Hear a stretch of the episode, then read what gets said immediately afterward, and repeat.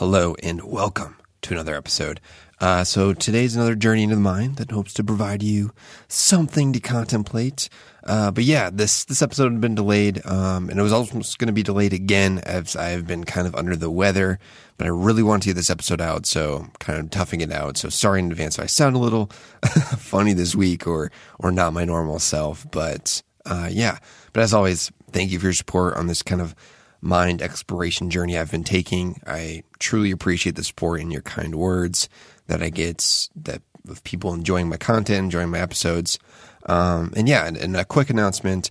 Check out the link below for the Substack. That's where the main location of the new bonus episode feed and just the bonus content in general. Um, it's just a more seamless system because now I kind of usually feature the regular episode on the bonus episode feed. So it's all in one place for people that sign up for that. That includes, you know, the audio version of that bonus content because I also do, I also create it into a written format and edit it up so it's, you know, it's easier to read for the same type of content. Because I like to play with formats and presenting content with, with different formats such as writing and speaking.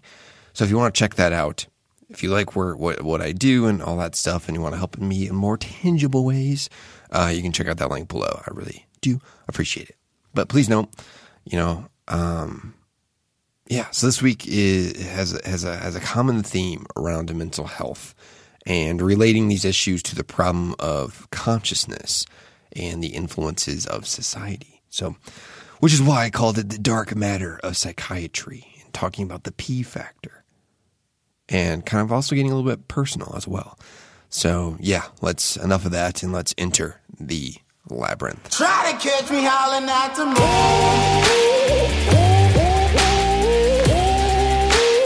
Okay, so my dark matter, the algorithmic reinforcement of the self is kind of what I've been feeling lately. I've, I've had a lot of thoughts on this lately, more like jumbled mess of incoherent nonsense.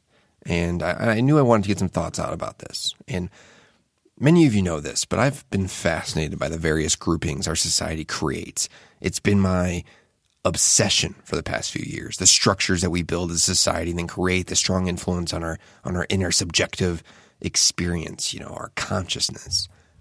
And these social structures from religion, corporations, philosophical ideologies, and, and political groupings, they influence our perception of reality. Thus, they influence our own inner well being, the perception we have of ourselves, right? So, an influence on our sense of self, essentially. And that sense of self influences our own mental well being and ability to deal with mental concerns. So, where do these groups come from? How do they form? What do they believe in? What role does myth play in all of that? All of those questions, all those wonderings, right? The questions are endless. I mean, you can you can ask questions forever and never answer anything, right? or try to answer anything. But lately, I've become more enthralled by this phenomenon. I seem to get this way during my depressive episodes, as as these rushes of emotions pull me inward into my own internal abyss, where I tend to always end up asking, "What is this place? Why do I feel this way? Why does it feel like a place in your mind that you get sucked into?" Right? And, this is where we're going to apply it to this P factor thing I've been talking about. So, how can we better define this abyss that we all have to some extent in us?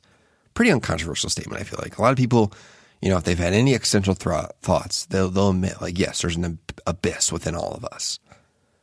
And part of me sees this pull to create an identity about myself as a coping mechanism, right?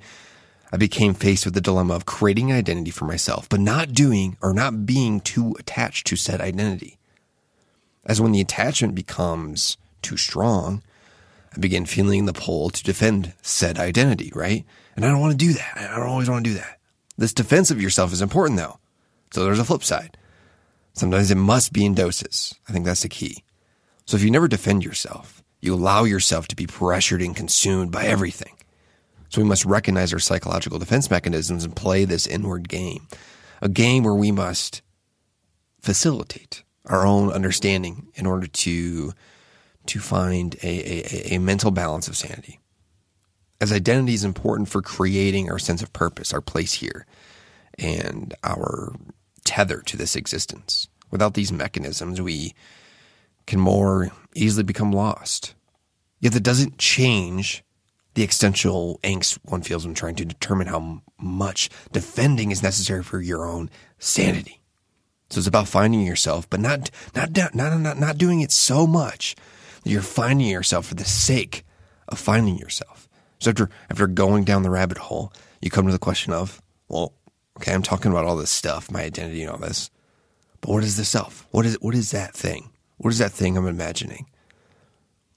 and no amount of Soren Kierkegaard and David Hume will help me me solve that question.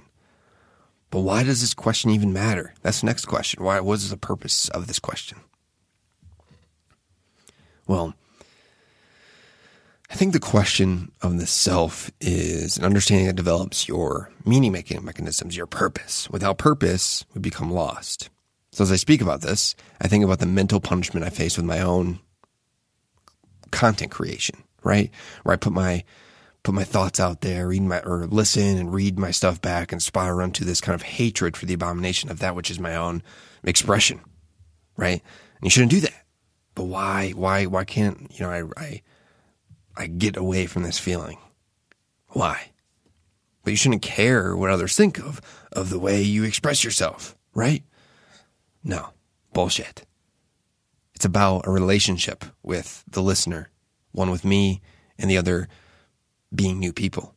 I already know how I relate to myself. I am myself. I create these words, this character of expression, with the hopes that others can find value in my own kind of relation to myself. So the thoughts of others matter to me simply because I find value in them. Thus, I value the thoughts of others.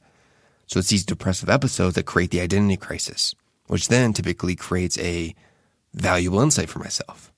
There's like a lesson there, even, even in the low points. And this is where I found my own kind of internal peace with these low moments because depression is not sadness. When sadness hits, all I can think about is the event or moment that my mind fixates on as the cause of that sadness. My mind is able to easily make sense of it. With the ability to make sense of it comes the ability to cope with the occurrence and find a balanced peace again. So, a depressive episode, though, that's numbness. The numbness is where my mind becomes scrambled with the moments of understanding that if I do X, Y, and Z, I will feel better. But with the numbness comes the complete lack of will. So I have the knowledge that X, Y, and Z will, will be good for me. Yet my mind is suppressed into this, this prison that at times feels inescapable. So with the lack of will, you have a lack of desire. And without the desire, the things you know you ought to do become out of the question until they are not, right? So sometimes I come to this kind of simplistic notion of, well, why the fuck are you trying to take yourself so seriously? That's what it feels like sometimes in those depressive episodes. Like I'm just trying to take myself too seriously. Fair enough. I wonder about this almost every day. And on the other days, I wonder why I, I don't take myself seriously enough. But part of my motivation for saying these thoughts this week is to let those know who face times of mental trouble, you're not alone. And sometimes that can become the worst feeling the perception of being alone in your mental battles. And I assure you, you're, not, right? But I have another motivation. And the P factors give me clarity about these confusions and low points and stuff. So let's talk about kind of this seed of suffering, I'll call it. So I read this wonderful article on a uh, entitled "The Seed of Suffering," which caught my attention for obvious reasons. So I recommend you all check out check it out. And I'll have a link below as I'm going to add my takeaways. However, the article provides their own kind of personal struggle with mental health. So I think that's also important to read about, read about other people's struggles. Very human, right? The subtitle partially sums up why I'm fascinated by this concept of the P factor. The P factor, and I quote, the P factor is the dark matter of psychiatry, an invisible, uh, unifying force that might lie behind a multitude of mental disorders. Close quote. So I'm intrigued as it's, it's, it's a common criticism of psychiatry and the field of psychology that many mental health disorders are hard to distinguish as for classifying disorders with a multitude of factors that cause them.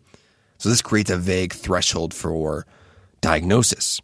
So the consequence is the difficulty of finding treatment for said patients. However, this is where I found it interesting. I'm not surprised by this difficulty at all, at all. As the difficulty in classifying mental health problems largely extends from the mystery we have around consciousness. And let me explain that. So with regards to mental health and the, and the, and the conscious experience, we have to rely on first person experience. Not, that's not a hot take at all. It's just fact, which inherently comes with a subjective bias. So this forces us to rely on us describing our experience and reporting of the mental states. And a reporting primed with an, an exactness and full of subjective interpretation from the patient. That's just going to happen. Same with the, same with the doctor because they're taking in their own experience of what the person is describing as their experience. So it creates this this ball of just subjective interpretation. And history tells us the descriptive reports of us humans is riddled with potential error. So I'm saying all this because I find it important in the field of psychology, or that the field of psychology works more hand in hand with the conversations around consciousness. That's the puzzle, our conscious experience. That's a fundamental mystery that needs understanding in order for us to better understand the mental battles people face. Now, part of this is a conversation for another day. Uh, I don't want to have like this big comment on consciousness in this episode. Because we don't have enough time. But the common narrative followed in Western medicine is seeing a rise in, in say, uh, suicide rates, and then thinking it's time for new depression pills. There's a disconnect there, right? How are we getting at the root of the problem by doing that? We're not. We're not. We are failing miserably. Understanding the experience of consciousness and the origins of suffering, that creates the excruciating t- turmoil people face. That's the key. So instead of purely seeing mental concerns as inner, you know, wiring that needs to be fixed only in pill form, we should give more focus on the external factors that influence people's perception of their own mental well-being. So instead of here, take these pills. Maybe we should consider how many are overworked, being crushed by by student debt, can't afford the doctor they're seeing for their, their mental health, are are underpaid at their work, and barely able to afford to put food on the table for their family? What about those factors that do something to your consciousness? They're constantly, it's constantly penetrating your internal experience. Those external experiences are the environment. So on top of that, the environment people grow up in and the current conditions they face that might be causing continued trauma and unjustifiable suffering. I'm going to apply this all to this P factor thing I keep alluding to. So what systems do we have in place that are influencing our reality. And we have a reality influence, we're directly talking about how we experience consciousness. That's the key. It's a, all gets down to how are we experiencing consciousness and how are things affecting our consciousness and what, what lies underneath the consciousness that is creating these mental responses that are difficult for people, that are traumatic for people, right? Okay, so the P factor. I'm going to use a quote from that article that sums this up beautifully. The P factor. I quote, there's an alternative approach. A growing trope of scientists think that focusing on one or two diagnoses in a study, as is common in psychiatric research, has meant that the true nature of mental disorders remains hidden. To understand what are essentially brain disorders, they argue you have to zoom out, considering the whole spectrum of psychiatric possibility review similarities and symptoms, brain circuitry and genetics, Shaking off the shackles of diagnostic classification, there's growing evidence that all mental disorders are actually the product of a single underlying dimension, a common liability for psychopathology, known as the P factor. This theoretical concept brings the potential for important new ways to treat and prevent psychiatric disorders. Close quote. And one more to kind of set the stage for this. I quote, in the case of mental disorders, they added a positive correlation between symptoms can be explained by a similar web of interconnections without recourse to a P factor. One symptom leads to another. A blossom of anxiety releases the seeds of, of substance use disorder for depression.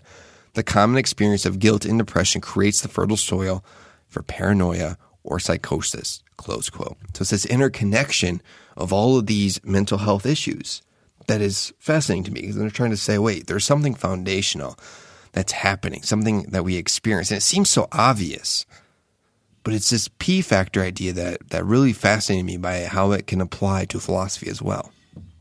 So my takeaway is the P factor is this, this force that exists in all of us. It is influenced by everything from external forces and our own internal abyss, a factor that is beholden by a multitude of influences from genetics, our environment, and the mystery ball of consciousness. But this brought me to a thought on the nihilistic void that I believe exists in all of us, that abyss. And I see that perception of our own internal abyss as, as interconnected with this concept of a P factor.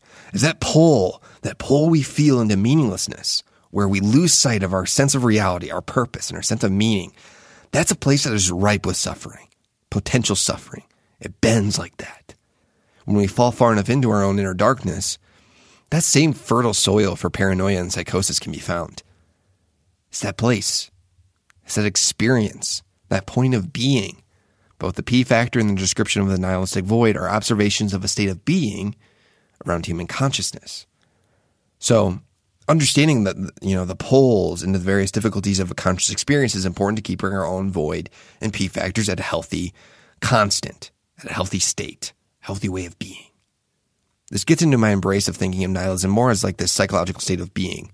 When when one of my favorite philosophers, Nolan Gertz, said, nihilism is a constant threat. And for some, I believe the threat is greater. Their P factor of that nihilistic pull is more profound and mentally strenuous. It's constantly lurking. It's a psychological state that is part of the human condition. It's just there. It's not something followed as, as an idea, right? It's an observation of what is the human condition. What are we experiencing? What do we feel? What do we see? The observation of, oh, wait, we lucky fucking humans we are actually not granted the capacity for certainty. We're only granted the hope for this. As these facts from science, ideas of meaning, and understanding of life are of wonderful, they're of a wonderful importance, major importance of our existence. But in the end, they are built on hope. So what are we left with? As Gertz said. He quotes, either keep thinking and risk alienating yourself from society, or stop thinking and risk alienating yourself from reality, close quote. And there's a balance in all of this. Questions of how much is society creating ripe soil for the strong pull of individuals in their void, their P factor. So, of course, I read this article, coming away believing we can help people keep this factor at bay by acknowledging the origins of it, our conscious experience, and then ask ourselves, what are we allowing to influence our consciousness? And I don't mean allowing in the sense of like, oh, it's up to the individual to do it. No, what are we allowing as, an, as a society to be this like overwhelming influence on our conscious experience that is providing overwhelming suffering on people? Many influences go into this. You know, do we have a sense of purpose? Where does our meaning come from? These are important, you know, sense of self, tools to utilize when facing our internal suffering and trauma. That stuff, the meaning stuff, is really good with dealing with that. They help us keep us moving forward, keep looking forward. As I'm a believer in acknowledging those dark places within ourselves, that trauma, it's important for us as a society to have conversations about helping people not be overcome by that inner abyss. And this requires reflection on ourselves from our own experiences and environments and acknowledging the suffering of others. Only then can we begin, even begin, to better understand the mental battles of others and be honest about the factors that make them more difficult. So, as we as we must be honest about the state of our society and the rising concern around mental health, it's not just about our own mental health. It's about about the health of our society and the future we wish to build from that. So, I hope that leaves you with something to think about this week. But as always, like I said, I appreciate all your support. Uh, much love, but it's time for you to get the fuck out of my labyrinth.